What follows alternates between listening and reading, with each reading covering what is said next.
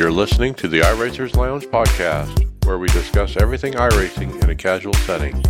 Enjoy. Welcome to the iRacers Lounge. I'm your host, Mike Ellis. iRacers Lounge is the podcast for the iRacer, where we talk all things iRacing in a casual setting. Joining me are the usual characters Greg Hectus, I'm back. Mason Stiver, Hey guys. and Tony Groves, Evening, gentlemen. And special guest Michael Conti. Hello, world. Hey, welcome. Yeah, thanks for coming, everybody, and uh, thanks, Mike, for coming by. Um, after a great run in the peak race, uh, we decided to have you by and talk about that. And but first, let's learn a little bit about your history in iRacing. What started you in iRacing, and when did you first hear about it? Yeah, so back, back, way back when, um, 2009, 2010 or so, I was a console racer running uh, NASCAR 09 League, uh, the real online championship series. And I was, I was pretty young back then too. I was like 12 or 13 years old, and I was having a ball with it. I mean, it was a lot of fun. It was like the best thing I had driven uh, ever, beside NASCAR 2003. But um, I was listening to a practice interview one week, and uh, Dale Jr. got up and he was talking about this cool software that he's using, and it's a sim, and a bunch of people race online with it. So I started researching it, found out that it was iRacing, watched a ton of YouTube videos about it, studied the game and the sim, learned how to get on it, and finally convinced my parents at that point to get me some sort of computer to run, and we did that. Got a G27 off of the rig that I was running the uh, console stuff with, and kind of was a you know, bunch of stuff thrown together, but we made it work and uh, been on iRacing since late 2009, and it's uh, it's been it's been a long time. Been on here for almost 10 years now. I can't believe it. Yeah, I was just looking at that. You've been around almost 10 years, and uh, on your stats page, your overall winning percentage, 35.1%. And I tell you what, we have a lot of people on the show, and I think that's the highest number I've ever seen for uh, for overall. So congratulations on that. I appreciate that. Um, it it was not easy in the beginning. Uh, like I said, I was extremely young, and up to that point, I had only really done console stuff when I was really little. Um, I had started on NASCAR 2002, and my dad and I had run on that, and we did a bunch of offline stuff. But I mean, how much can a five or six year old know at that point about a sim? But I got off that and then ran the leagues, but I had no clue uh, about how the competition was going to be in iRacing, how quick people were. So I struggled in the beginning, and it was it was a long road to hoe. But uh, you know, as of late, I've been I've been making it happen, and um, there's not really a race that I go into anymore on the oval side where I don't feel like I've got a shot to win, and that's really cool for me. Um, with that being said, though, the competition is just as good as ever. There's so many young guys coming up, and they kind of remind me of where I was a few years ago. So the competition's awesome. It's getting harder to win, but um, you know, the numbers are saying that I'm not old and washed up yet. So I'm proud of that. Now, in your history, you mentioned originally hearing about it from Mr. Dale Earnhardt Jr., and now you're running for JR Motorsports, and and we uh, we had seen that they got you a computer and so we know about that. But tell us about what other hardware that you're running uh, as far as wheels, pedals, monitors. Yeah, sure. So uh, beside the computer, I don't really have anything special here. It's a stock Logitech G27. It's got thousands and thousands of miles on it. It's not new by any means. It's worn out. The buttons are faded. I can clearly tell where my push to talk is because the chrome around it is all worn out. It's down to the plastic. So it's old, but it's reliable and it works really well. Um, I've never driven on anything other than a Logitech product. Uh, bought something from Thrustmaster years ago. Um, it was it was dead out of the box. I mean, like a fluke thing. Nothing against them. They did nothing wrong, but I just kind of took that as a sign just to stick with the Logitech equipment. And um, it's it's done well by me, and and it works well enough. So yeah, Logitech G27, really good computer, great monitors an older Obutto that I got for Main Performance PC back when they were a sponsor of mine. So, um, yeah, you don't really need thousands of dollars worth of equipment to be quick on here, and that's something that a lot of people misinterpret. I guess they go out and they spend a ton of money on wheels and pedals and shifters and just all this crazy stuff, but it really doesn't make you faster. It's actually probably better to learn on the inferior stuff. Probably makes you a better driver in the long run. Right. And then you got three monitors. What size are those? So I had 24s, and um, you know, with with Junior Motorsports supplying me with this equipment, I've been able to upgrade to 27s. So I've maxed out the capabilities of the Obutto, and I've got three really awesome Asus 27-inch monitors. So with this new Cup Car package and all the craziness with the drafting and the pack racing, the extra um, size of those monitors, it, it's paying dividends. So the Obutto Ozone or the other, the newer Obutto? It's the uh, it's not the Revolution. Um, it's the, the Ozone. O- Ozone, mm-hmm. right? Yep. Yeah, 27 is the the biggest. I think that'll accommodate, right? Yeah, and we had to do some uh, engineering on it too to kind of get the monitors lined up. We had to drill some and slot some holes and do some aftermarket uh, alterations to this thing to make it fit these monitors. But we've got it set up. The computer runs like a champ. It's overclocked to like 5.2 gigahertz or something crazy like that. It's got liquid cooling. I mean, this thing blows the last computer that I had out of the water. And the last computer I had, although it was old, um, it was built eight or nine years ago. It um, it still held up really well um, for the age of the equipment. But yeah, this thing is awesome. We've run a couple races on it now, Vegas and Texas, and uh, it's it's been smooth as silk. And uh, I mean, I can't say it's made me any faster, but it's definitely been good knowing that the equipment isn't my problem at this point. If that makes sense. Right. What about software like uh, TeamSpeak, obviously, but what else besides that while you're racing? So I don't know a lot of I don't I don't know that a lot of people know about this, but um, we actually have some pretty awesome stuff going on with uh, the Microsoft Office suite and how we've integrated it with um, our telemetry program. So um, just to give everybody listening an idea of how our practices go. Uh, obviously, I'm driving the car. That's that's my duty. I can I can definitely work my way around the garage. and know what everything does. I can make adjustments, but I leave the big stuff up to Brandon Hastings, who is my crew chief in the Peak Series. So what we do is I go out for a run. I turn my telemetry on. Uh, we use Motec, excuse me, as the uh, software for that. And what we've gotten the whole deal to do is I run the telemetry, I stop the car, shut the telemetry off. We have the telemetry actually uh, being routed to a OneDrive, which all of the Team Conti members have access to. And Brandon Hastings is actually able to get telemetry um, not completely live, but on a slight delay, which makes our practice much more quick. He's able to make adjustments um, quicker, he's able to recommend changes quicker. So um, that's a big part of our process the software with uh, OneDrive and then Motec. Uh, we use MU to export. So we've got a lot of stuff going on there. But beside like overlays and iRacing related stuff, I use trading paints, but I think everybody really does, honestly. So really, beside the whole OneDrive Motec thing, nothing too special software wise. That is pretty cool. All right. Uh, and then, what is your most memorable moment in iRacing so far? So that um, that's a hard one. I've, like I said, I've been doing this forever now, so I've got quite a few. But given that I'm racing for Dale now and I've, I've, looked up to Dale all my life. I guess we'll go with uh, Pocono 2011. Uh, at that time, I was attempting to make the Pro Series. Back then, you had to run uh, 12 weeks of the Class A car, and then the top, I think it was 10 from each of uh, seasons one through three, um, were promoted into the Pro Series that fall. So I was going for it season one, 2011. Uh, we get to uh, Pocono, the old bumpy Pocono, which I loved.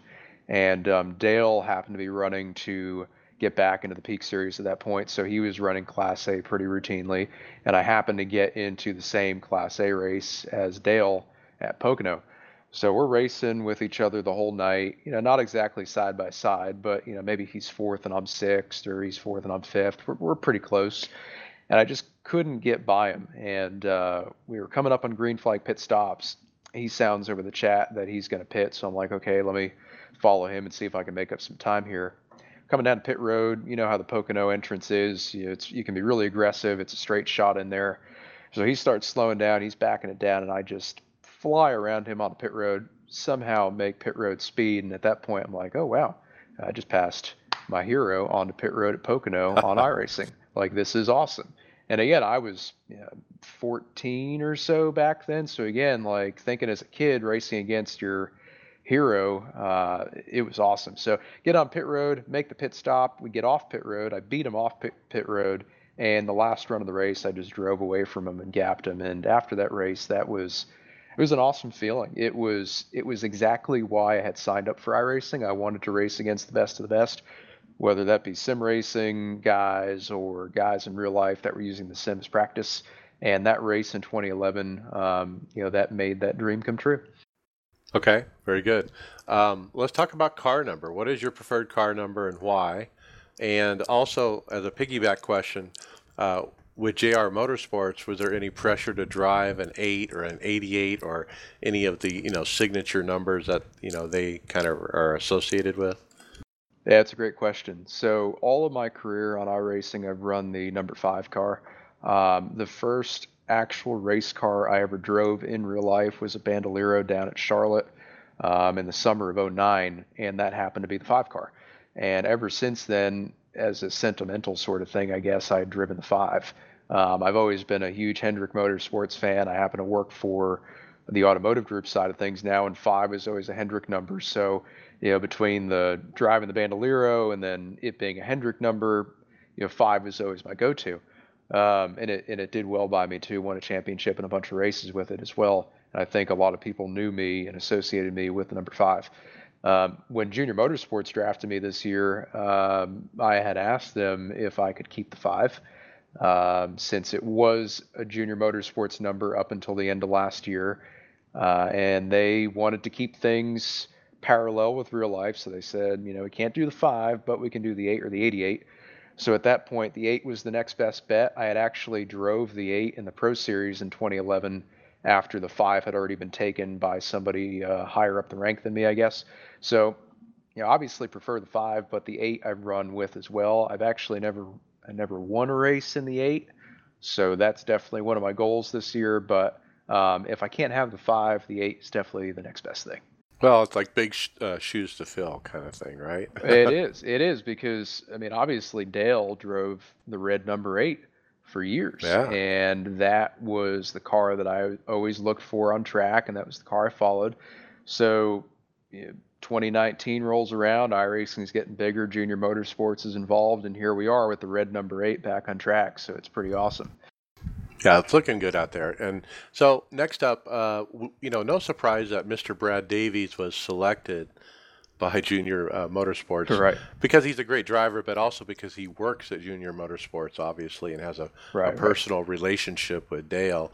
Um, but uh, tell us about the, you know, being selected by literally what I would consider the top seeded team or one of the top seeded teams that was involved early on, obviously, um, and what that was like. Uh, did you think it was going to be them, or did you have any idea? And have you actually talked to Dale yet? Yeah, so it was it was quite the whirlwind. Um, December and January, um, just kind of getting things together and figuring out what our plans were for this year. Uh, we didn't know about the draft until um, it was either really late December or early January, and, and up to that point, we were actually working with a team that is now currently in the draft. We were working with them to put together a pretty big deal. Um, it was going to be massive, probably the biggest deal in peak history. And we were so, so close to signing with them. And then all of a sudden, they hear about the draft. We hear about the draft. And we're like, well, I guess we can't move forward with that. So we put all that on hold. And between us putting those plans on hold and then the actual draft results coming out, there was a good like three to four weeks in between. So at that point, I'm just I'm ready to find out where I'm going to end up. Like we were so close to a deal, and now I've got to wait, and there's all all this suspense. So after that kind of fell through, I, I didn't really know where I was going to end up. Um, I had heard through the grapevine that I was pretty far up the draft order. Um, top three is is what I was able to find out. So I knew that I was going to be, or at least I thought I was going to be picked pretty early on. I had hoped that I'd be picked pretty early on. And um, the night before the draft actually happened, Brad Davies sent me a, a message and he was like, "Hey, can I call you?" And um, I've worked with Brad for a couple of years now with the Team Conti deal, and we've worked on setups together, and we, we've been friendly, but we're not really on a hey, can I call you kind of basis. So I knew something was up there. So he called me and he was he was telling me about how JRM was part of the draft and you know they were pretty far up the order and they were looking at me as their number one pick if they could get me. And I was in shock at that point. I had I didn't know that it was going to work out that way and I was honestly honored to be in the running for them and to be labeled as their top pick. So, yes, going into the draft the next day, I had an idea of where I was going to end up, and then he was able to confirm later on that day that they were able to pick me as the third pick, and they they got what they wanted. And at that point, I had gotten what I wanted too. If I, you know, if we couldn't have the deal that we were going to put together before the draft, then obviously Junior Motorsports was was going to be my preferred drafting team again with the Hendrick affiliation, looking up to them for all these years, that was going to be the team I wanted. I wanted to drive a Chevy. Um, so a lot of things going on there, but um, you know, it, it was definitely a big deal for me, and I, I wouldn't have wanted it any other way. Yeah, absolutely. Uh, that does sound exciting. Um, okay, and uh, so let's talk about the race a little bit. Uh, you were running really good there. I mean, P5 uh, and at the beginning though it, was kind of your race. It was in your hands there for a while. Um, and and also tell us you know you're looking for a sponsor too. I heard about that. Yeah so i'm glad uh, I'm, I'm glad the message got out there. So that that means that um, my interview went well. So that's that's positive. So good to hear. Um, the race went really well for us honestly. We've we've qualified in the pole the last two races now which is awesome uh, Auto Club wasn't as awesome. Our race pace wasn't where it needed to be, but we worked on it, and Texas race pace was really good. I'm not sure if we quite had enough to completely outrun Luza, but we were we were there with him. We just got an, on an alternate strategy. We didn't think we could make it on two stops. We went for three, and it ended up costing us more time. So at that at the end of the race, before the last or the second to last caution, we were going to finish eighth, which we finished eighth a lot this year. So I was hoping for something just different than eighth, better or worse. And uh, we got those last two cautions and got lucky on a couple restarts. Didn't get caught up in the slew of wrecks that were right around us, and finished fifth. So we've had four top tens so far this year to start the season, and we've had I think the stat is 11 top tens out of the last 12 races dating back to last year. So we're consistent as can be. We had a great end to last year, and we've started this year off the best we've ever have. So, obviously, the next step for us from the business side of things is to bring some partners in.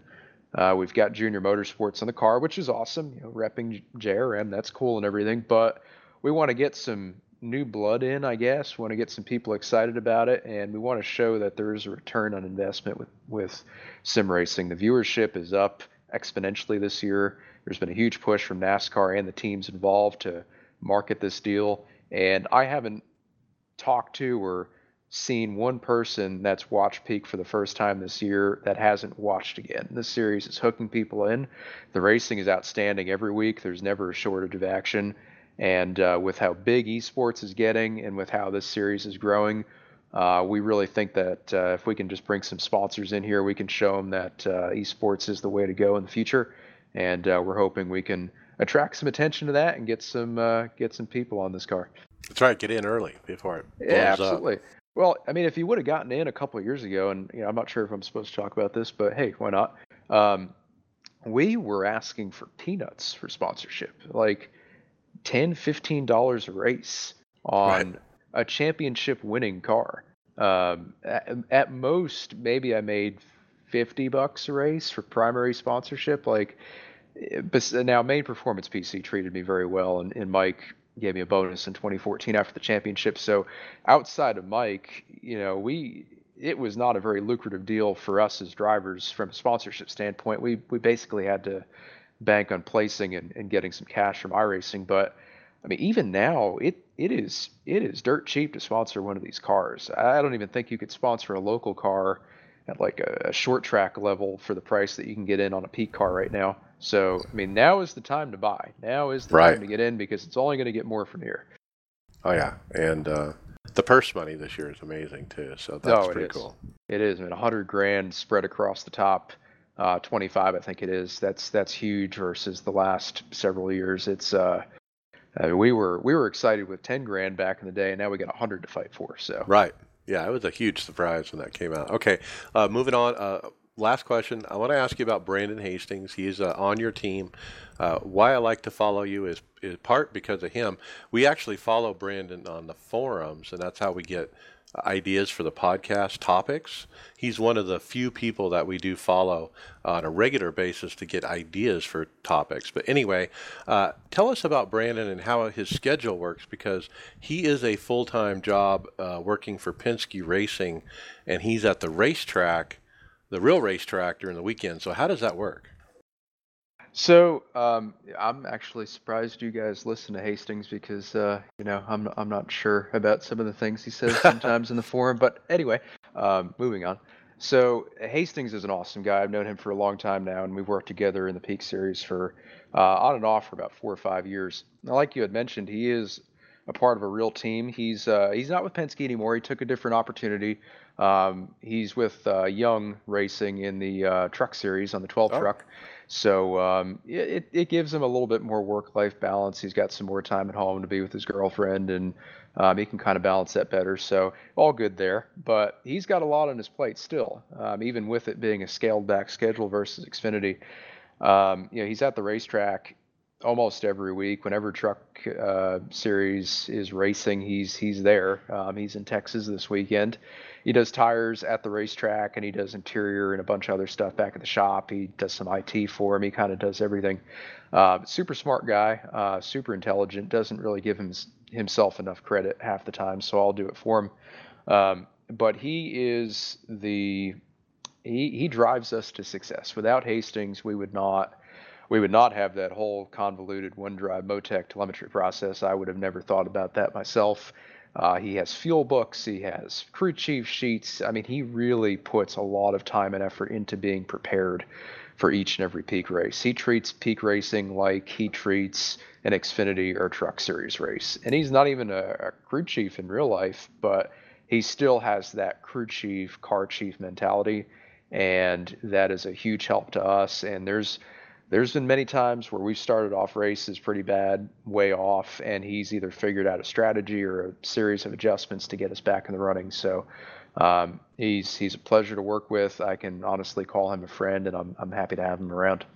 All right, what an asset. Yeah, absolutely. Uh, he's then, an uh, asset. Sometimes just part of it, but you know, part of the word. But you know, that's that's fine. That's a relationship. Okay, and let's wrap up with uh, you know, like you have a spotter or other people on your team we need to thank, and and tell us about uh, you know your team and who's behind you, and and anyone else you need to mention. So we don't really have a spotter per se. I guess Hastings and our other crew chiefs on the team for the other team Conti drivers, uh, the crew chief kind of doubles as spotter. Um, but we've got uh, five guys working together again this year. Same five guys we had last year, uh, competitor wise. Uh, Nick Ottinger, Matt Busa, Brad Davies, Brian Schoenberg, and myself um, are the driver lineup for the Team Conti um, alliance technical deal thing. I guess you could say we can't really say we're on the same team because we're not representing the same team Right. owners, but you know we're still an alliance. I guess that's the best way to put it at this point. But um, you got the five of us. Then you've got crew chiefs. Uh, Matt Holden is with Nick Ottinger. Uh, Caleb Eisenhower helps with Matt Busa. Um, and then uh, Pat Millay works with Brian Schoenberg, and John Prather works with Davies. So each driver has a crew chief who again doubles as a spotter. Um, and yeah, it's a great group of guys to work with. We didn't break up the alliance this year just because of the teams we're representing. We wanted to stay working together because we've uh, learned from the past that we do better than uh, versus than how we do apart. So they're great guys. We all have a common interest, and that's just to run really well and win and have fun doing it. So uh, great working with those guys, and uh, without them, we wouldn't be where we're at. Okay, cool. Yeah, sounds like a great group. Uh, a bunch of heavy hitters there. Um, and then finally, social media. How do people keep up with what you're doing? So uh, definitely best place to follow me is on Twitter uh, at Mike Conti five, the number five. Uh, pretty active on there, post almost every day. So definitely drop me a follow on there. Other than that, I mean, I've I've got an Instagram. I don't really use that a lot. Take a lot of pictures of food, but I don't think the listeners of this type of podcast care about that. So unless you want to see my food, um, don't follow me on Instagram. uh, uh, Facebook, uh, don't really have a racing page on there. I am looking into getting uh, into Twitch and streaming. It seems like almost everybody streams these days, and uh, so that may be coming down the road. So stay tuned. Uh, but that's that's about it. My Twitter is is where to go if you want to follow me. Okay. Thanks for coming on. We appreciate it. You're welcome anytime. Uh, let's get into topics, but first, uh, let's talk about Sim Racing Authority. Uh, iRacers Lounge podcast does host their uh, Sunday night Xfinity series. And so they did run on Sunday at Las Vegas for the fourth race of the season. Benjamin Nelson claimed pole position for the second straight week. 130 lap race went five cautions, totaling 19 laps. Ben Nelson claimed the stage victory. In a dominating performance from eNASCAR Peak Antifreeze Series driver Ben Nelson, he would go on to lead 108 of 130 laps to take the victory. While Ben commanded the field up front, the mid pack was full of close, hard racing. Five drivers were DQ'd from the event, the, reaching the incident limit, with notable casualties such as Tyler Ducharme, Connor Anton, Tyler Sifford, and Ethan Kurtz. Tempers flared in a late race shootout with Tyler Ducharme and Connor Anton coming together, resulting in DQs for both parties. Jake Nichols would bring it home second. Nick Coruscant pit strategy would net him a third place finish. Uh, tune in next time as they go to Lucas Oil Raceway. So check those guys out. A bunch of good drivers over there, and they got a couple peak drivers too. That's a stacked field, isn't it? Oh, it is. Yeah, Th- those guys. There's a bunch of guys in there, and I think the average iRating's around four thousand or something, but it's pretty high. Yeah, those are a couple up and comers too with the Peak Series, Nichols and Ben. I think it's uh, I think it's both of their first seasons, so that's that's good to see that they're branching outside of Peak and getting some more laps in. There you go. All right, uh, in topics, I got the first one. Uh, the iRacing put out a, a video from the Pro Invitational Truck Race. It was a recap video. And even though that's kind of old news, I wanted to bring it up because wow, I was like blown away by this video. Now you got to have sound on when you play it because the sound is really what makes it. It's like a hip hop, and uh, I, I want to say it's the best iRacing video I have seen to date uh, by Drew Adamson. Uh, he is just a monster with these things. But it was so cool because you could hear like Michael Waltrip in the background a little bit, you know, making a call. Uh, the trucks, they, the way they did the paint jobs, they put the driver's name on the quarter panel in really big letters, so it was really easy to tell who's racing who. And I, I just really like that the way they did that. That was a nice one. All right, uh, Mason, let's talk about the peak race. All right, so we had the uh, NASCAR Peak, e, or sorry, eNASCAR Peak Antifreeze Series, um, Texas 250, 167 laps uh, during afternoon conditions. Um, we had a couple new teams hop on right at the last minute here. Letarte Esports with drivers Nathan Lyons, or Nathan Lyon, no S, sorry, and Chris Shearburn. And then also at the very, very last minute, we had uh, Team Dillon Esports with drivers Benjamin Nelson and Blake Reynolds. So it's interesting to see the uh, Pro Series champion finally got picked up on a team. Well, the teams are dropping out of the sky. I mean, should we have a iRacers Lounge team, you know, and the Peak Series? I mean, Mike, Michael, do you have any idea what it takes to for these for like an Austin Dillon to say, okay, yeah, I want a team. How do I get involved? So that's a, that's a good question too. From what I understand, there are some requirements that you must meet to be um, eligible as far as enrolling. Um, you can't just be couple random guys trying to throw together a team and, and joining. They're they're not going to allow that. But if you're some sort of personality, I guess you could say, that's going to bring in viewership and you're willing to pay the entry fee, uh, they will they will take you on. So we've seen Dillon get in recently. We've seen Steve Letarte. So the the common theme there is I think iRacing is really trying to get as much NASCAR participation as possible.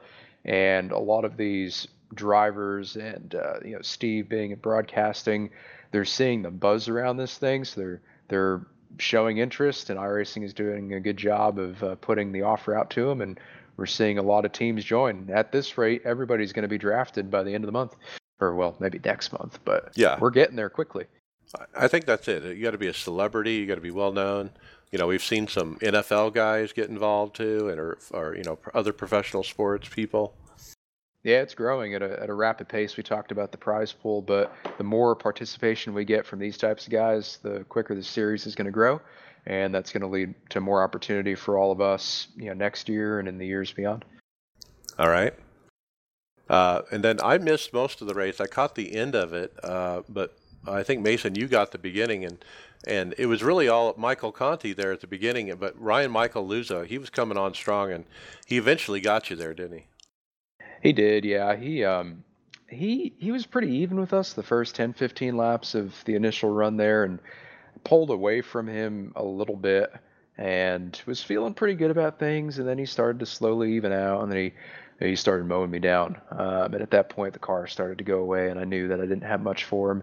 Put up a decent fight for a couple laps, ran the very top, which is where I ended up running most of the night. But he just had the car on everybody. I mean, Luza has just been so so quick the last couple years, and he uh, he's always there. So unfortunately, couldn't quite compete with him, but um, we were close, and that gives me some confidence going into the intermediates that with just a little bit more myself and then probably some other guys, Leahy, Zalenski, they were pretty close too. I think we can definitely give Luza a run for his money. Yeah, man, and the track rubbered in big time. I mean, it was I, I was watching on my phone while I was at work, and at the beginning, no rubber, and then as it progressed, I was just kind of paying attention to that, and boy, it just so much rubber. But uh, t- through the middle of the race, it was really about pit strategy, three versus two. What did you pick and why? Oh, we picked three because we didn't know two would work, and that's just as simple as it would as as I could prove put it. it. Math didn't add up going into the race. When we did a fuel run, uh, we ran 51 laps and ran out of gas. Well, it was a 167 lap race, so you know you can't can't make that on two stops with that math. But for whatever reason, there were some guys out there that were getting much better pit strategy. Granted, the track did slow down as it rubbered in, as you had mentioned, and the weather was a little bit warmer, but um, I'm not sure if it's a gear thing or a drag versus getting the spoiler out of the air sort of thing. Draft. Draft, I don't know, but somehow these guys were able to go like four or five more laps in gas than us, so we couldn't do anything but a three-stop strategy. Um, I had mentioned in my interview after the race that we had kind of gotten caught off guard on that, but looking back at it, it was honestly the best strategy for us and the only strategy. Um, but in in the long run there, and as the race wound down, you could clearly see that two stops was quicker. So it wasn't the best strategy, but we did the best we could with what we had. Yeah, big wreck with ten to go.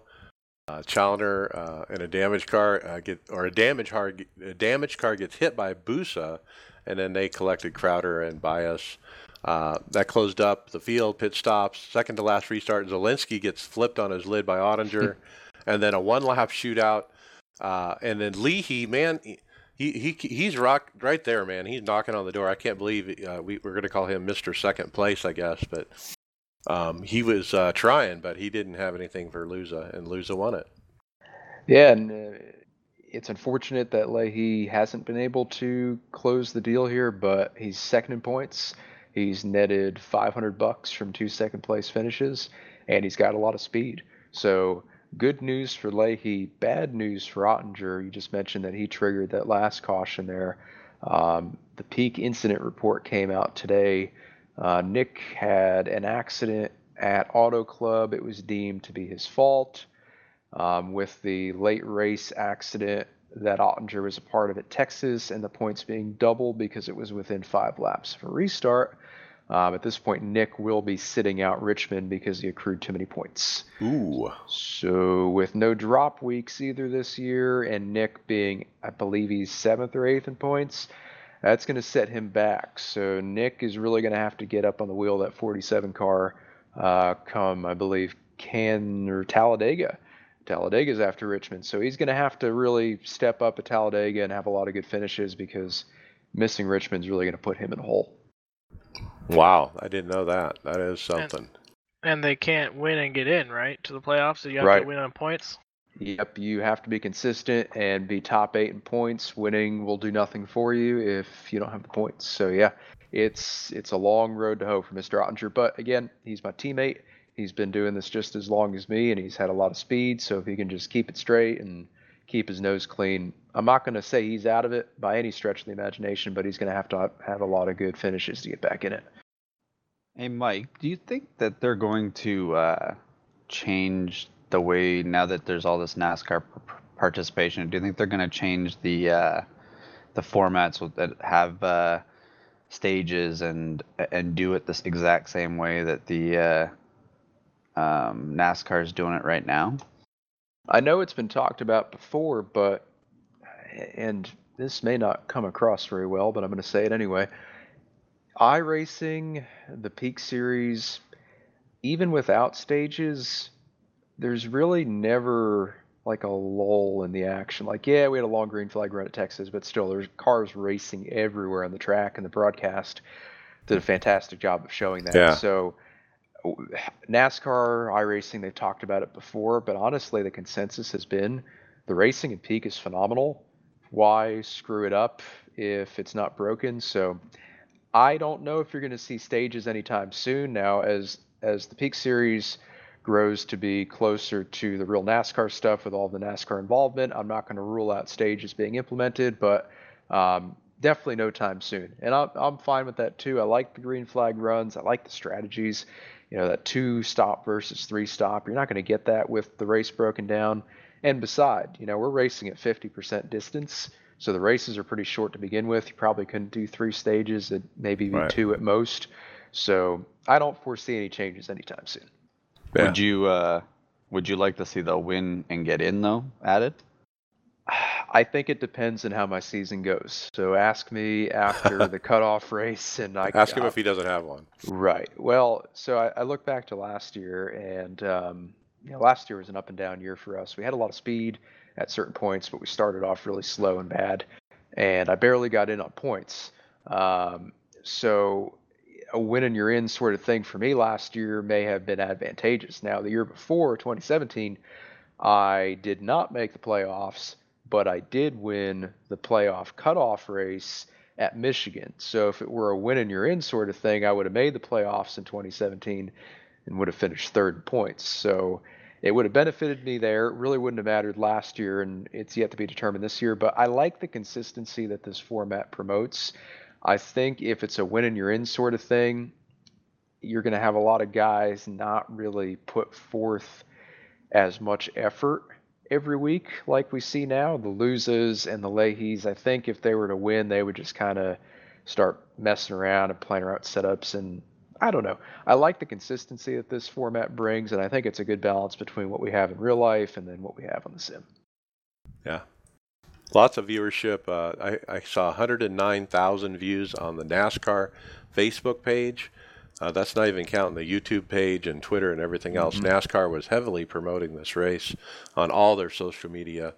And uh, if you dive into the comments on those feeds, you get all these race fans, it, it, you know, with all these crazy comments like, "Is this a real race? Where is this at?" You know, and, and they have no idea what they're looking at, and uh, and they're getting an education. So it's really uh, getting out there. That's good, right? Uh, what does that Yeah. say if they tune in and they can't tell if it's real or not? Right. Exactly. So obviously, the racing is is close to what it is in real life. The broadcasting is always top notch. Uh, RaceSpot is phenomenal. They've taken Oh, yeah. that deal to a whole nother level. I'm glad to see Tim Terry still sticking around. He's been with it forever, and he's awesome. Uh, Evans uh, Evans great as the lead, and then Randy provides a lot of good, honest insight as well. So, 109,000 views just on Facebook. I'm sure Twitch probably had views in the tens of thousands, um, and then you've got YouTube too. So getting back to that whole sponsorship thing, maybe 150, 160,000 total views for relatively low, low cost of entry. It's it's honestly a no-brainer to get involved. Yeah. Yeah, absolutely.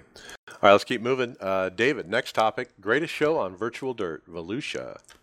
Yep, the World of Outlaws has started. They had their first race. Um, if you're following along in the show notes, you may notice that we haven't posted the video, the promotional video that they put up before the race. And I was watching this just earlier and was quite amazed. Uh, it's as good as anything that any of the networks on for the real series put out. Very, very exciting. It makes me want to watch it. Uh, and then we have some results as they have run at Volusia. And uh, it was interesting. There was a 35 uh, car field, and it was a 30 lap run at Volusia. Uh, there were even some familiar names in there, uh, racing, starting off the race for the $25,000 prize or prize pool. Um, some of the names mentioned are uh, Stewart, and I lost my place in the article that I was reading, but I saw Stewart there and, and a few of the other guys' names. But uh, it started off with a reg- with uh, a regular winning. Alex Bergeron. Yes, as Alex Bergeron. Uh, he is something took, else. Took the he? win. He's a teenager from Canada, and he is just tearing it up on dirt. I mean, he wins everything. And I found the names. Uh, Swindell, Stewart, Kahne, and Kinser were involved in one way or another as well. Well, as But, far uh, as teams, they were. Right. Yeah, Um, so like uh, you'll see Kasey Kahne racing out there, and I did watch the replay of this race on YouTube. Uh, it was a good race. I just put it up on the big screen and let it run, and um, the announcing was good. Uh, the action was just nonstop. I mean, it, was it was fun. Yeah, we're. Uh, I think the uh, dirt racing is really starting to mature in the sim, if it if it hasn't already. And the best part about dirt racing is the dirt, right, Chris? He's not here to defend himself. Way to go after him. I'm sorry, I had to I had to say that. Uh, Logan Clampitt was in this race. I think he won his heat, but then he finished like tenth or something. But If you're following on the show notes, there's a few other uh, good pieces of information that you can click onto. We've got the spotter guide linked up for you. There's a race recap, as well as the race article that you can give a read. all right, let's keep moving. Uh, Greg, server update. We'll go through this one pretty quickly here. Uh, if you go, they're in the forums here. They're talking about uh, maybe some problems with the U.S. Uh, server. Uh, some p- people are having connection problems with the server with higher pings after the October 2018 um, build, and then the November November 2018 uh, switch. Then like that was when they switched, they switched the to uh, Boston. server. Yeah, so um, you can go and trace it back to iRacing. If you want to look for that, you can go into uh, the forums and search uh, is your latency much higher in the US farm than uh, 10 2018 if you want to look it up. Yeah, so if you're having a latency problem, um, they want you to do a test basically and get them the uh, results of the test, and then they will try to uh, address it basically. Yeah, everything's covered in the topic there on the forums page. You can it'll show you how to do it. All right, I haven't had a lot of reports of it, so I don't know if it's a problem. But uh, Tony Cruz Pedregon, Yeah, uh, two-time NHRA funny car champion was uh, hopping on iRacing for some fun, posting it up on Twitter. Um, taking a look at his rig, it looks pretty well worn in. So I'm not familiar with uh, with Cruz, but uh, it looks like he's he might have been on the server for quite some time. Yeah, he's got a uh, Fanatec uh, wheel and pedals. Uh, his he's got like a old you know computer monitor slash TV, and it looks like it's sitting on like a TV stand, like you'd eat a TV dinner on while sitting in front of your couch. And um, but yeah, and it, it looks like a nice little stationary rig with made out of black pipe. How can he see over the wheel? Yeah, I noticed that. It's like the monitor is really low. Maybe he's looking down at it, type thing, like staring down the sights of it. He's pretty tall. Could be. It looks like a Fanatec CSL, is what I would guess. That's the Yeah. uh, Xbox version. Yeah, it just looked a little worn in and stuff. So, um, I, I just, yeah, it's neat to see if, if that's the case, and he's been on a on a service for a while. That's just kind of cool. And that is a midget. It looks like he has loaded up there. He's a dirt guy, all right. Another rig review. This time, Kyle Larson. Now, Greg. Mike, I remember you posting this one up right up, right as soon as you saw it, because uh, it's got your favorite topics when it comes to monitors, field of view. Uh, Larson, uh, Kyle Larson, posted up a photo of his, uh, I guess, new rig here, and uh, what is it, the K K13 or W13? Sorry, R1. Sorry, is it WR1? Sorry, I got that wrong. Um, and man, is that it's a nice, it's a nice sleek rig. Um, we've we've talked about this before, haven't we?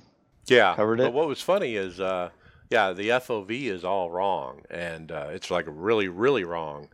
It's like uh, they just plugged it in and they didn't set the FOV, and then you took a picture of it and he put it on Twitter. But what's funny, if you read the thread below, all the replies, uh, he got basically trolled by a bunch of guys saying, "Hey, dude, your FOV is all wrong."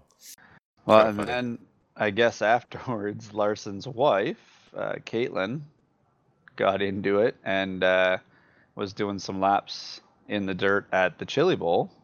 And they got And- the FOV fixed for that. Yeah, it looks way. like it's it looks like it pretty good, and that's a it's a nice rig to look to uh, drive on. It looks like he's got all the bells and whistles there. With, I really like that rig just for the fact that it's such a small footprint that it takes up.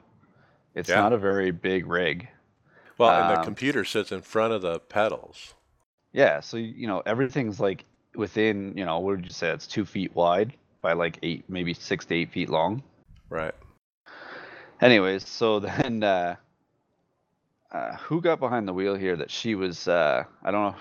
Is that I don't know who she was telling there, but how to drive. But his wife was giving some more tips to uh, someone else that was testing here on how to drive uh, the chili bowl. Seemed like just like a guy around the shop, I think, or some one of their partners. Yeah, so you know she gets in it once, and uh, now she's uh, telling him what to do. It's good, good on her. All right. I got the next one. Uh, Nick Ottinger uh, from the Peak Series, he posted up on Twitter. Uh, he came home from a trip and had a surprise from his Peak team, uh, JTG Racing, and their sponsor, Kroger.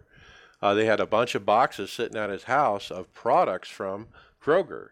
And he uh, put up a picture of in, in his kitchen with Scott paper towels and laundry soap and Clorox detergent and Downy bleach and and Tide soap and Dawn di- dishwasher soap and all kinds of stuff.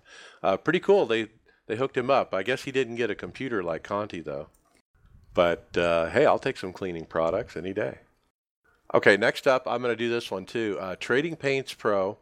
I kind of got a better handle on how the new paint stuff works, and so I wanted to share that. Um, so basically, if you turn on in the options under graphics inside the sim a check mark that says hide car number, then you will see a custom number if somebody has uploaded it to Trading Paints and if that person is a Trading Paints Pro subscriber. So if you're a Trading Paints Pro subscriber, you can upload two paints, one without a number and one with a custom number. And so if you are that person who does that and uploads both of them, and you're in an NiS official race, and you're in front of me, and we're about to go green, and it's telling me to pass the 20 car, pass the 20 car. But in front of me, I see the one car. I see visually a one car. Why? Because I had that check mark turned on where I could see the custom numbers. And it actually messed me up because I was trying to pass this guy thinking I needed to be in front of him when in fact he was the uh, the number that I was supposed to be behind. Uh, but visually I couldn't tell that.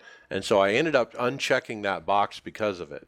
I guess the, the lesson is you only want to check that box if you're actually in a league that actually assigns numbers and that everybody in that league is using Trading Paints Pro. That's really the only time it really makes sense to have it on.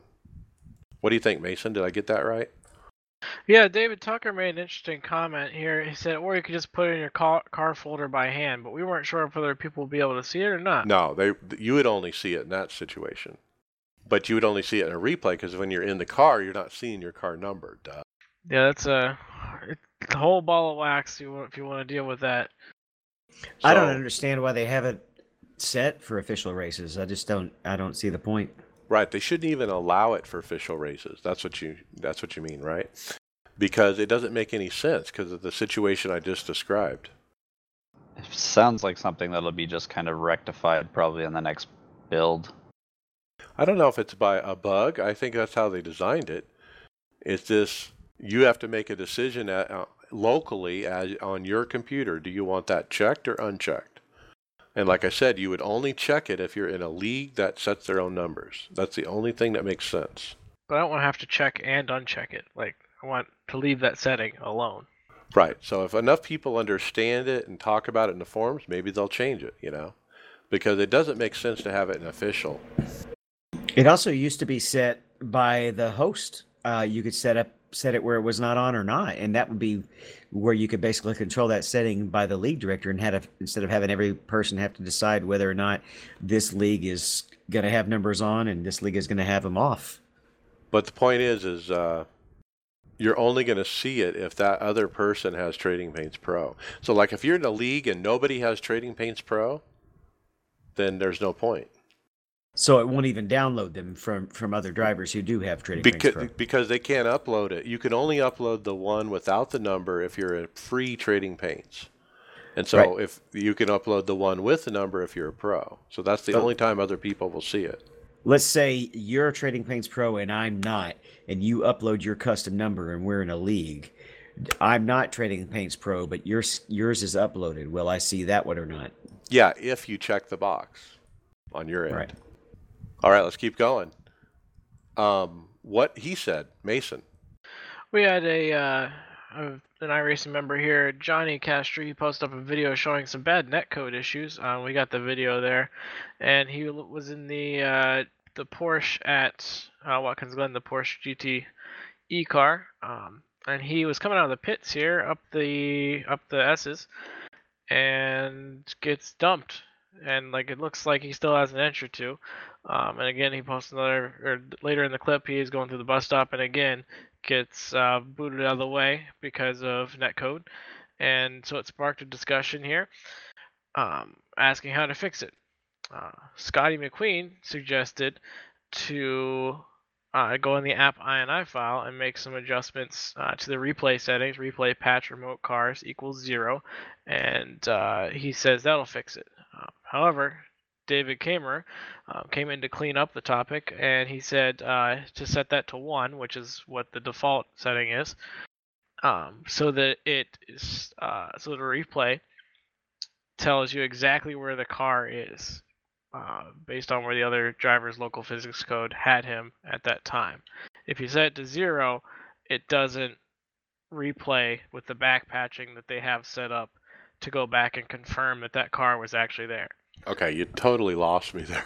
Yeah. But so leave it alone is what the whole point is.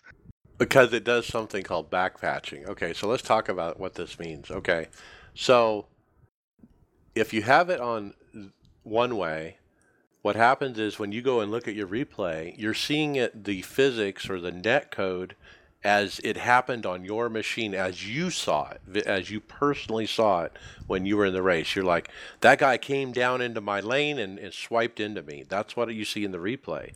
But if you set the setting the other way, then what it does is it actually goes back to the server, it goes back to that other guy and grabs the exact positioning of his car at that moment and then brings it back to your computer. And so when you hit replay and hit play, you're going to see the position as he saw it, not as you saw it. And maybe he, you'll see him, he didn't go down into your lane, he stayed in his lane, and it was a net code or something like that. And so that's what he's saying is if you toggle this one way or the other, you can see your version of the net code and you can see their version of the net code. He said that once they added this backpatching feature, that the number of complaints and protests went down by a factor of 100 or so. So it's been around for a little bit. Um, people were just kind of bringing it up because they were tired of getting spun out. And so the op was really asking, you know, why does it look different, you know? But anyway, it is kind of confusing. They did say AI has helped increase knowledge on this, so maybe there'll be an update sometime in the future. Well, doesn't uh, probably the damage model will help that too because it won't be jagged edges; it'll be smoother edges to know exactly where the car is, right? So Yeah, it'd be less net coding, right? it'll be, you know, that'll be the actual front of that car is the actual front of that car, not a point somewhere on that car is the actual front of the car as it is right now. Okay, next up, another example of why the beta UI sucks. Just one, because I didn't want to take too much time.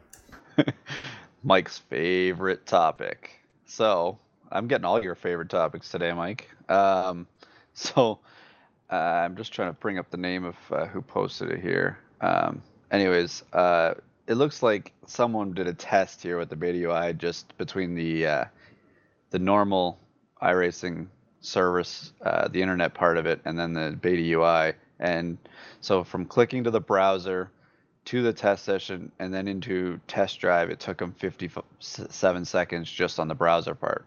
Now going through the Beta UI uh, and then to the test session and then clicking a test drive took them three minutes and 11 seconds. Now, you know, that's a lot of extra time. I mean, it's probably no different than when you kind of, the beta UI acts like a, you know, loading up a game, right? Type thing. Um, so it's, it's like loading twice because you have yeah. to reload later. It's, it's, see, that's why I've always had a problem with it from the very beginning, I think, is because of this particular thing. 57 seconds to do it in a browser, but over three minutes if you're in the beta UI. Why would you use the beta UI? That's nine laps at Martinsville that I could have driven. Right. and, and, it's just as simple as going into a test session. I, I just want to go into a track by myself. Like the most simplest thing you can do in iRacing. And it takes you over three minutes just to set that up and get it launched. That is ridiculous. Yeah, and it's and like I said, that it's acting more like you know when you turn on a video game and start it up than it is just as the service as an internet browser. When you pull, turn it on, it's right there. It it it's just it doesn't. It, it's it's like the beta UI is for something that they're trying to do in the future that we have no intent, no idea what it is anymore. Like what they're gonna do. Um, they also there was another example here. Um, I'm gonna butcher this name. Uh, that Giepsi, um. Sorry about that. Giuseppe. Giuseppe. Sorry, my bad. Um, he posted about uh, having problems with the uh, uh, time zone issues again in the beta UI and them not staying um, when he clicked on them. And uh, Steve uh, has gotten back to him asking about about it, and uh, I don't know if there was any solution from it at all. It doesn't look like they no, they just fixed it, and it apparently they didn't fix it, so it's not fixed. So yeah, but yeah. All right, let's keep going. Um, I got this one. A new tire model version seven issue has surfaced. Um, and this is a tough one. I, I, I kind of was begging for help.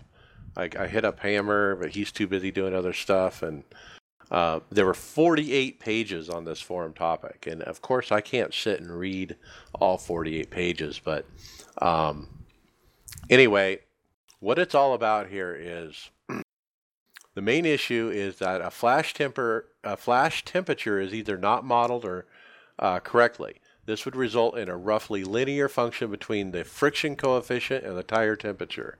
It would also explain forced understeer which equals more grip since you are forcing heat into the fronts by increasing slip angle, which absent flash temperature modeling would mean more grip. Now, I know that doesn't that doesn't make a lot of sense. Uh, here's another way to put it. The number one problem with this combo was the fact that turning the wheel more resulted in more grip. So imagine uh, at Belgium going up through La Rouge, the the most famous corner and you're turning the wheel and you're going through the corner and you're at the edge of grip. But if you turn the wheel more than you should turn it, you get more grip for some reason. That's the bug. So can you imagine that, David? Uh, you're driving your Ferrari and you oversteer the car, and it somehow gives you more grip. Um, I I only ran a couple of races in the Skippy, so I didn't pick this up. But yeah, it's a bug. Here's the good news. Uh, they put this out as basically a beta test and they found it. So I'm glad that they're finding this on one car instead of having it be right. put out on all of them. So I think it's a good move. I don't think it's a, a, catastrophe that this bug has been found, and I'm sure iRacing will be working to fix it as soon as they can. So I, I, I hope they use more of this deploying things with one car in the future, so that we can get the beta test out because it, it happens all the time. You you use beta testers and it, it just doesn't find what happens once something actually goes release.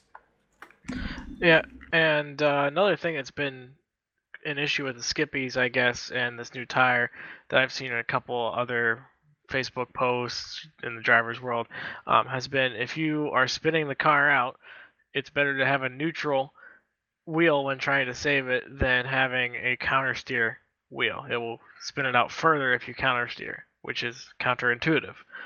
Like if you try to save it, you'll wreck for sure, right? Yeah, that's what I've been seeing from a, a whole slew of people that have have Yeah. been commenting on it. Yeah, I saw that too. All right, let's jump to hardware software. Greg, uh, Christopher Bell rig review. So this is pretty much basically the same Different version color. of the one that uh, just a different color, the iRacing colors. It looks like the it's actually the iRacing version of it. Um, WR1 sim chassis that uh, Kyle Larson had. He was just posting it up on Twitter here and just basically showing it off. He do, it looks like he doesn't have the same monitor as Kyle, Yeah, or smaller. but smaller. But it's a you know in this color it looks really nice as well, and it looks like he's got it on. Looks like he's got on rollers there to transport it around wherever he's showing it off. I guess right now. I don't think that's where it's he sits on it on rollers, but uh, That's kind of neat. nice rig uh, though. I mean, you, you talked about the small footprint of that. I mean, it's so small you can just put it on a couple furniture rollers, you know, and roll it around. Well, like that that right there is for like a compact, you know, that kind of rig there, you know, is for like a small room if you wanted, you know, you if you got on rollers like that, keep it out of the way. That's his motion rig. Motion. All right. Uh, David, new HP Reverb headset. This headset is a very high-end set. Uh, it's running prices are starting at 600. The couple of things that they're boasting on it is a 2160 by 2160 per eye resolution.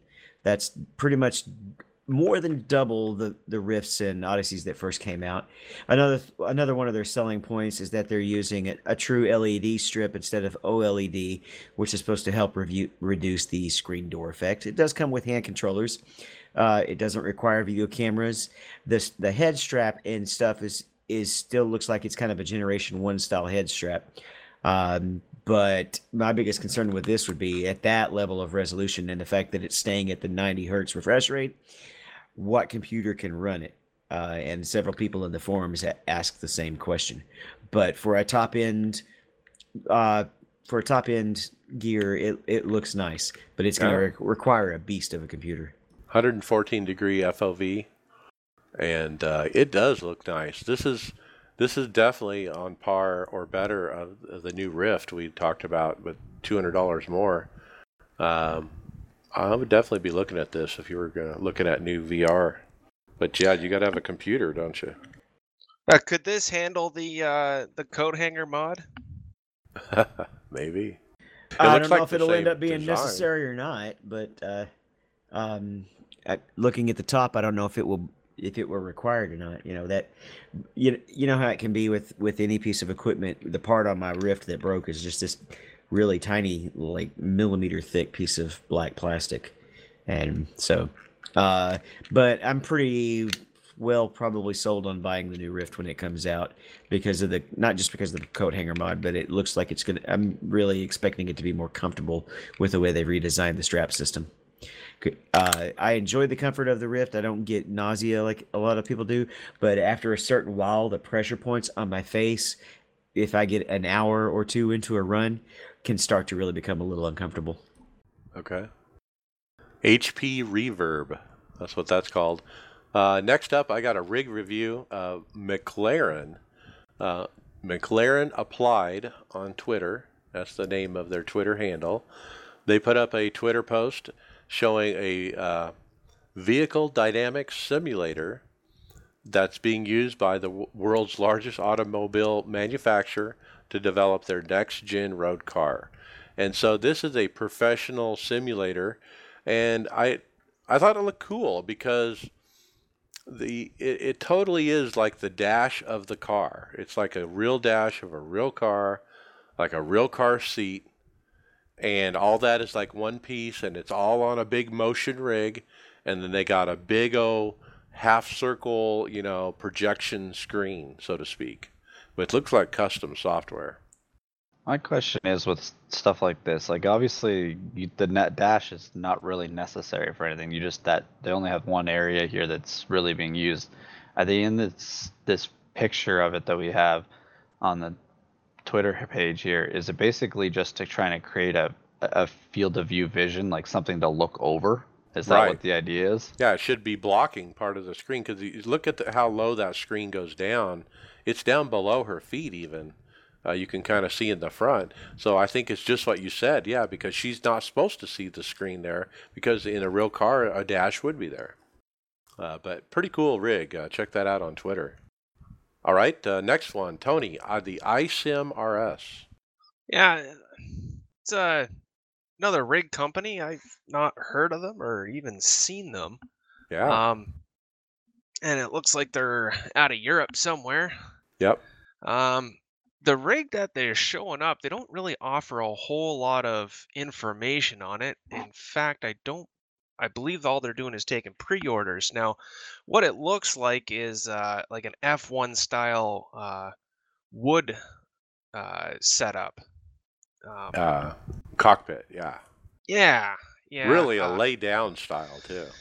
Right, right. It looks like there's a bit of a headrest there for you, but other than that, it's kind of a plain Jane cockpit. Um, I'll be honest, there's not a whole lot here that really excites me. Um, and the the price tag on it's a bit steep. I, if this is um the final product. Yeah, if you scroll down the main page on the left, you'll see a pre-order announcement uh, for the FSIM V2. And so this is from December 8th, 2018, so we're a little bit behind, but like you said, the first time I've seen this company. Yeah, there it is. There, it's uh, the cockpit's made of um, finished in black. It's, I mean, for a for a wood rig, it's uh, it's a nice looking rig. Um, I, I think they they kind of missed it on the on the price point, um, but It's tiny. I I mean, it, if you if you really want to simulate a Formula One car that you're really like crawling into a coffin, I mean, that kind of gives you that feel, doesn't it? And the whole nose piece slides though. I think that might be where the cost is coming in because that's all on a slider. That whole front section. So it's adjustable for different length people. Right. The seat doesn't move. The pedals move to you. I see. Is that like foam that it's sitting on? It looks like foam that you sit across. It doesn't look comfortable, uh, that's for sure. And I've never been a fan of the Formula One style rigs, you know, where they're more of a laying down kind of look to them. So I've I've never sat in a Formula One rig, but I've sat in some like Formula One style go karts, and those seats are like amazingly comfortable. I've been nap. wondering about that because we we ran a uh, endurance race recently, and I was doing two and a half hour stints at a time, and the tailbone will get sore when you're kind of sitting more horizontal, and so um, I'm actually coming up on a review. I was looking at one of the other ones, and it's something that might actually fit my apartment, so I'm I'm tempted to try it out. I think it's there's- just you guys getting old. No, there's something about that the way you sit at the F1 style takes pressure off of certain parts of your body. Just the way you're kind of, it's like hanging in a hammock type thing. The feeling of like the way you're not fully up, but you're also not fully down too. So it, Well, it cha- there it is cha- something about it. Changes your center of gravity, so it's, it's kind of It- spread more across across the rest of your body. Yeah, and the pressure points are spread out as well, like like you said. Um, when I'm in the basically, I sit in an office chair, which is mostly comfortable, but after two and a half hours, I'm definitely having to kind of reseat just to keep the pressure from hitting hitting all basically one little area. Uh, so I'm tempted. isimrs.com. Okay, we got time for one more. Uh, Greg, this is probably on the opposite spectrum of cockpits. Tell us about the DOF Reality H6. Spider Man. Spider Man. Anyways, when you look at this, this is talking about a footprint here. This is uh you know, uh it looks it's basically uh it's not an octagon. What's the sixth one? Anyways, um Think a It's a spider with spider legs. yeah, it's got spy it's got is it? Three or four posts here and then you got the steering wheel in the center and it's basically I think it's motors on post. all yeah, sorry, it's six posts, but it's got three separate triangular party points, I guess. Um, but they're all moving the whole rig sitting above it. So it's it's basically it just looks like a spider legs um, hanging off of it off the side of the seat and watching this thing in motion it's kind of it's kind of weird to i don't know it uh, those arms are taking all the uh, the weight of your whole body and everything i don't know how well that how good that is for the motors it doesn't look too sturdy, right does it? Uh, it just you know what happens if one of those corners collapse you're going You're, You're going, going down. well, it's it's kind of okay. So I'm going to describe it vision for our audio listeners. There's a six-sided bar on the f- floor with the six motors, and on the six motors are these really thin, three or four foot poles that go up and attach to the cockpit, and the cockpit's kind of floating in the air, uh, one to two feet above these motors. And they're uh, attached to these six spider legs, so to speak. And so then the motors move these spider legs up and down uh, with software, and it makes the motion of the cockpit. And you get all six directions of axis, so to speak. And so the seat, the pedals, the steering wheel, everything is moving because it's all suspended up by the, the six spider legs. So it's a totally different design. I've never really seen this before. and she's once again not you know she's not a cheap uh, rig here either you know thirty six hundred dollars uh, i'm guessing that's american it's from a site um, but uh, yeah You it- might need it just- 220 to run it. I don't know. Look at that huge power supply in the video off to the right. I mean, you got to have this big old power supply to run it. And I just uh, does it also defeat the purpose? Like, so say someone that's weighs a lot more. The stress that those motors might be under, just the way that they've designed it this way, could that be, you know, very? It, it could be det- detrimental to this type of design. Just ha- someone in there Sure, that a weighs a weight little bit more limit, too, yeah. right? oh yeah, I'm sure there's a weight limit, but it does look a little fragile. I mean, if you look at the video and the guy's like uh, doing rally cross or something, and that thing is moving around.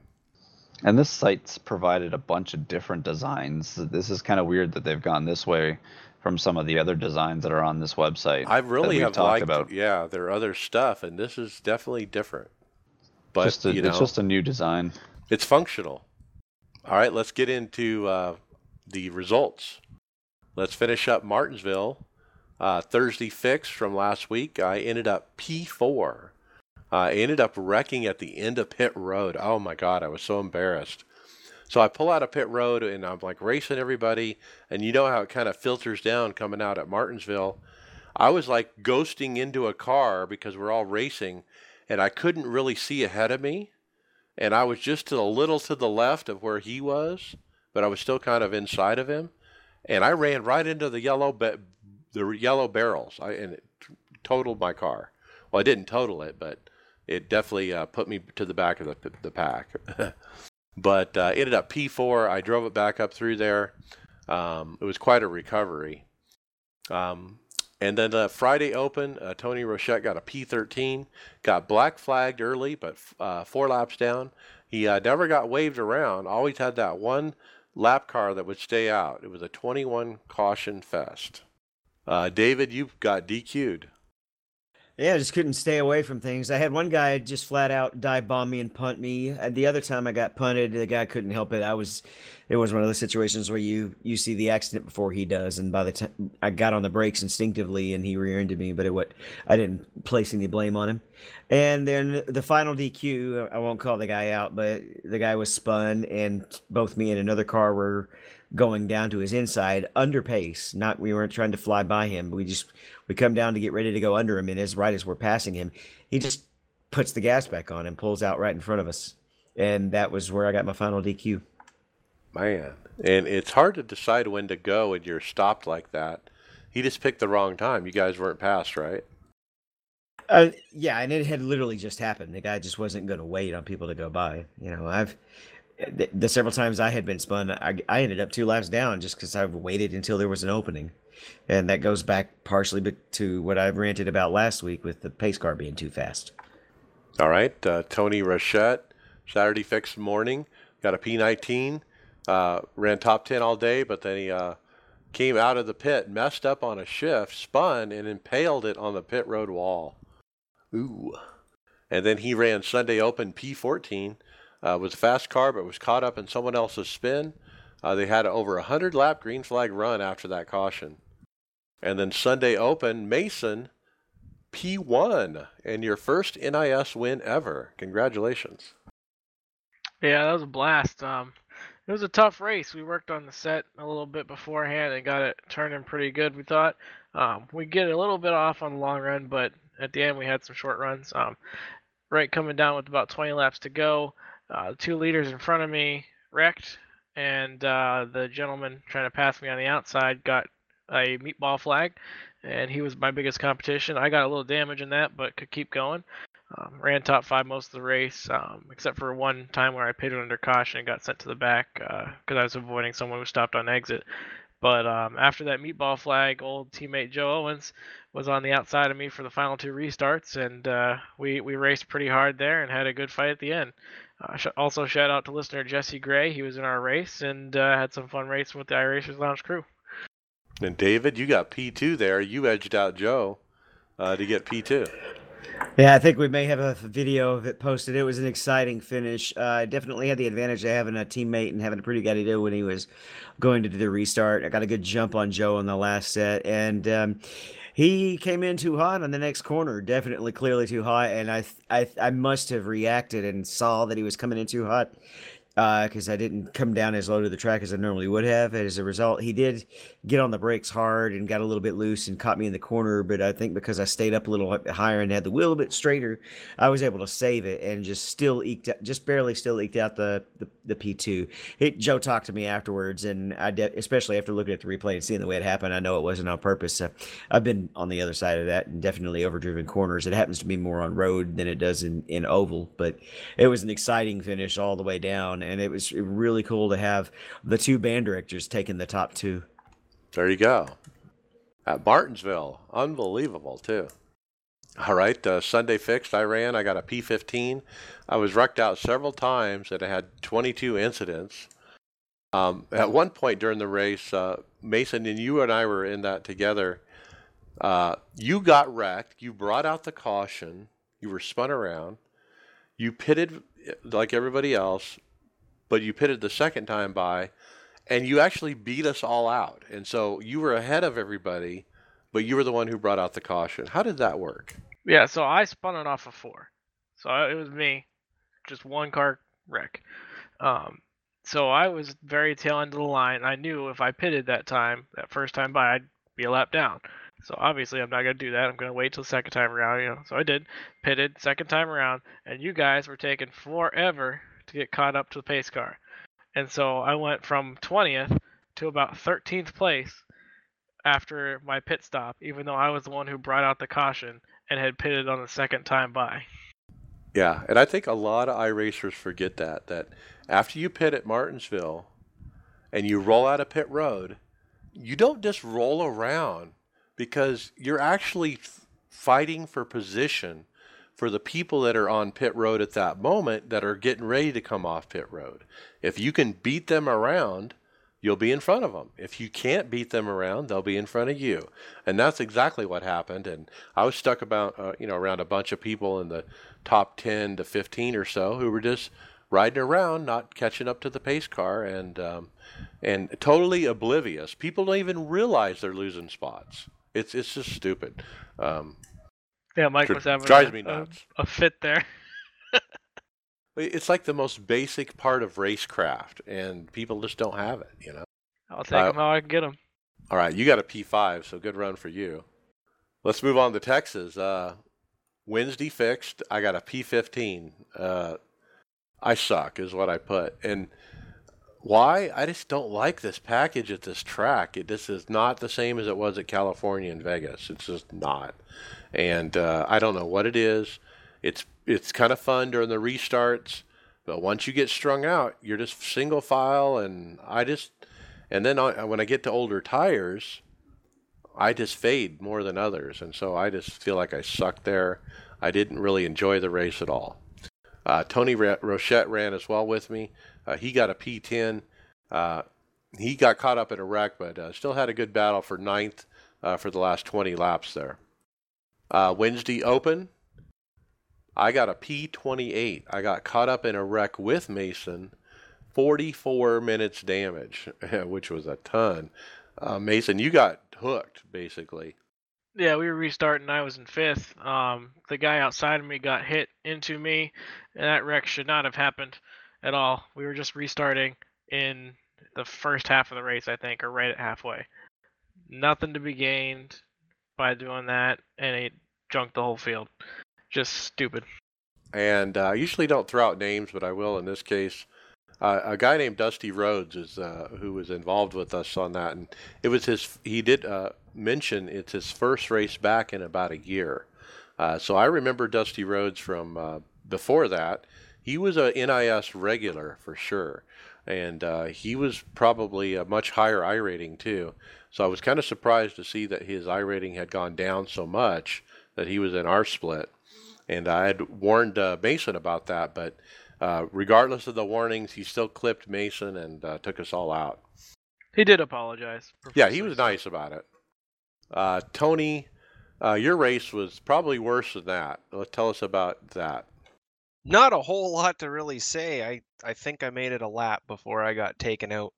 Um, it's just first lap stupidness. I mean, uh, we see it every friggin' race, especially down in the down in the basement where I race. Um, it's a good way to keep me down there too. Uh, I I got bumped around and blew my motor head into pits. I just called it quits from there.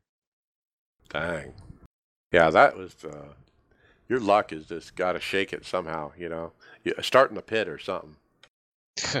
yeah, I don't know. I got to do something. It's been terrible. And then David Hall, no better. You also got a DNF.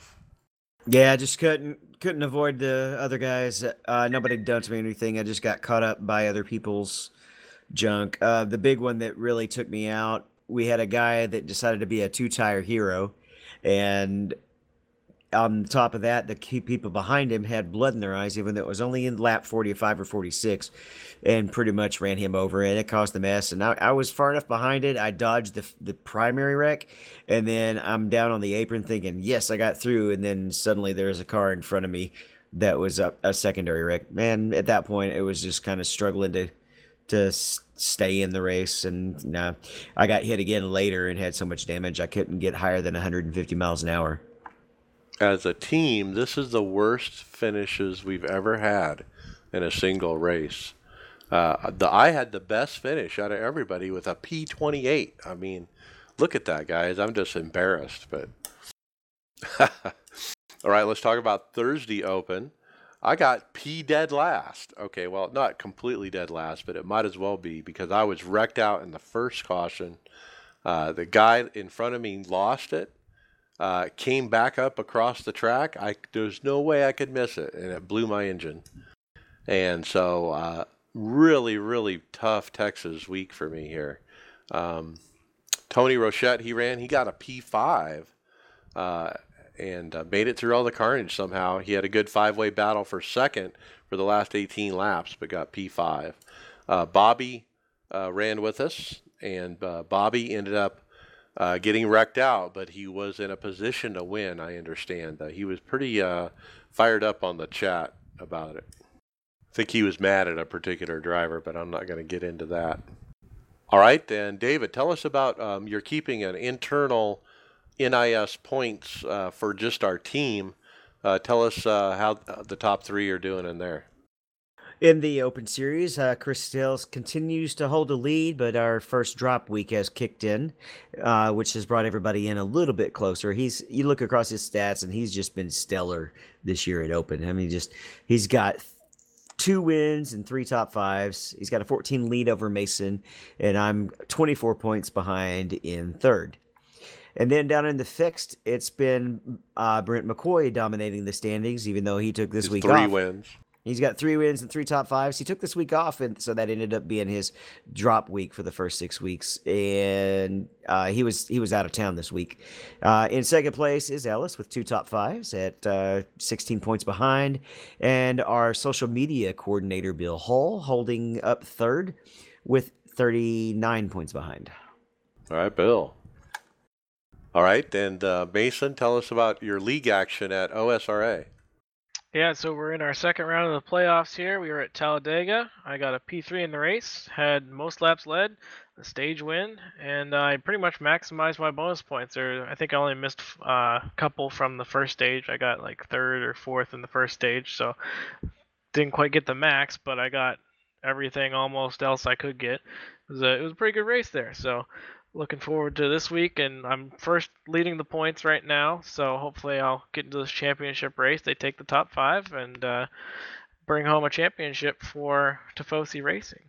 All right and is that final race like you whoever finishes ahead of the rest? Yep, yep. all right. Um, we got they're also that league is recruiting.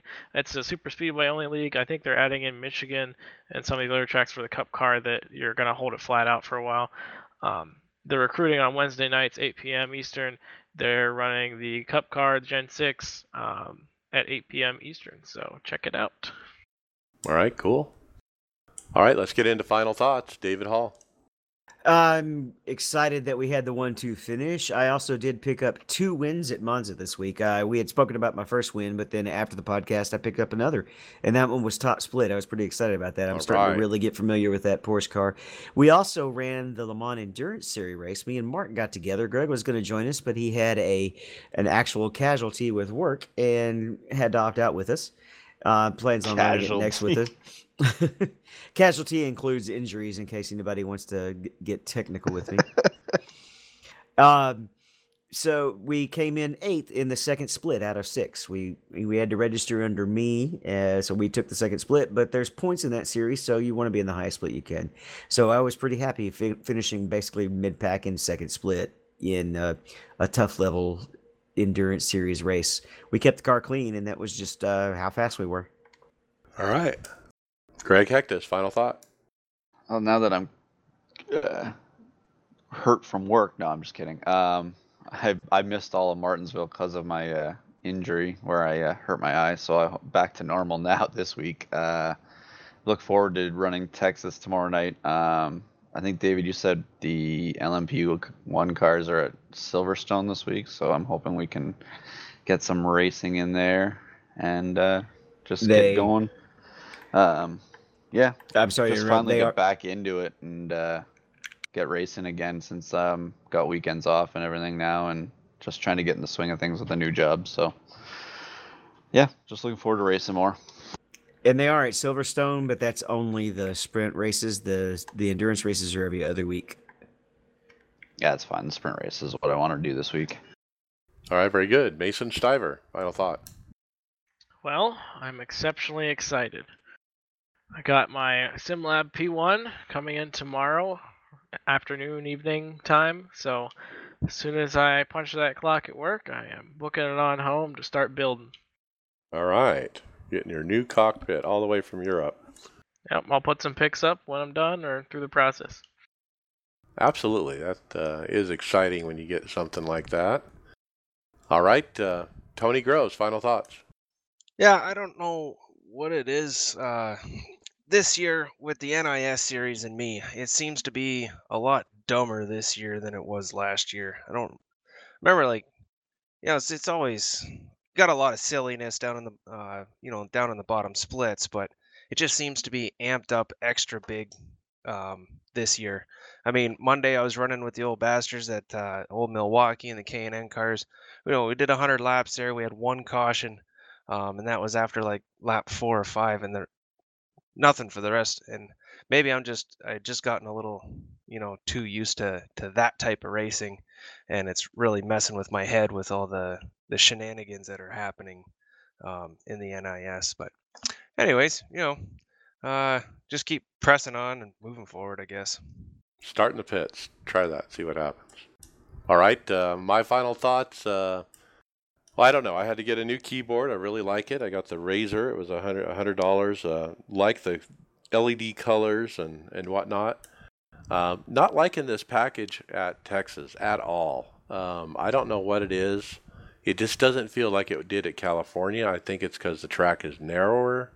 Um, it's kind of fun on restarts, but after that, it's not fun. I and, and I heard other drivers in the race saying that too. Hey, this is kind of lame, and we were just all just riding around, just you know, single file, and I don't know. I just wasn't impressed, and I'm not impressed with NASCAR's package. Um, uh, they need to take the freaking downforce off these cars. They they they keep putting downforce on. They just announced that yesterday they're going to uh, add an additional two inches to the spoilers for Daytona and Talladega, and we're going to have a nine-inch spoiler on the back of these cars. Think about that, nine inches. It's ridiculous, people. Um, I don't know what NASCAR's thinking, what they're smoking over there, but um, pass it around. We never did get in this topic either on here, uh, Mike.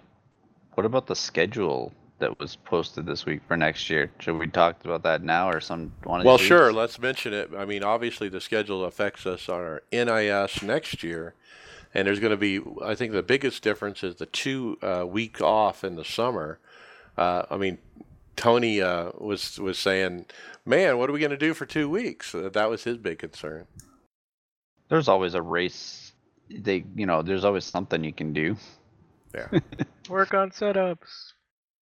I like that Phoenix is the last race. I mean, Homestead has been the last race for 18 years, and it's time for a change. And I'd like to see it rotate. Now they pretty much said it's not going to rotate, but I'd love to see it rotate. Well, after in after next year, they can do whatever the hell they want with signing all the tracks, right? So it doesn't really matter. Is that that next year is the la- the last year any of those tracks all have a contract with NASCAR? Yeah. And uh, we need to definitely plan on a 2020 Tifosi get together at Mike's house for the for the finale. For the finale, yeah. You know what? Yeah, I, I definitely want to go. That Pocono weekend looks like a good valued weekend with having the trucks, the nation, and then uh, the Xfinity cars there, double as well Pocono. as the, with the double header. So how do we like, do doubles in uh, NIS? Well, it's just going to be the one week. I I said just double up, make it six, or just double the starts. Have different times that week that there's an extra start or something like that. And then you get double there, points. There's a possibility the races may be different lengths. Uh, they were actually just talking about it on uh, Glass Case a little bit earlier. Different lengths, different ways of qualify. They have no idea yet how they're going to even how many cars they got to take down. Do they got to take two primary cars and a, and a backup, or one car and a backup? Like, there's all kinds of different things that they got to think about. Yeah. Well, I'm not too worried about the tracks if they can't figure out the package and get the downforce off these cars. But um, with that, we'll see you on the track later.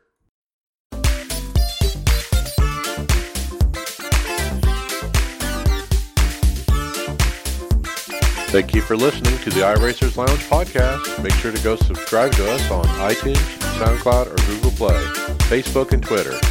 See you on the track.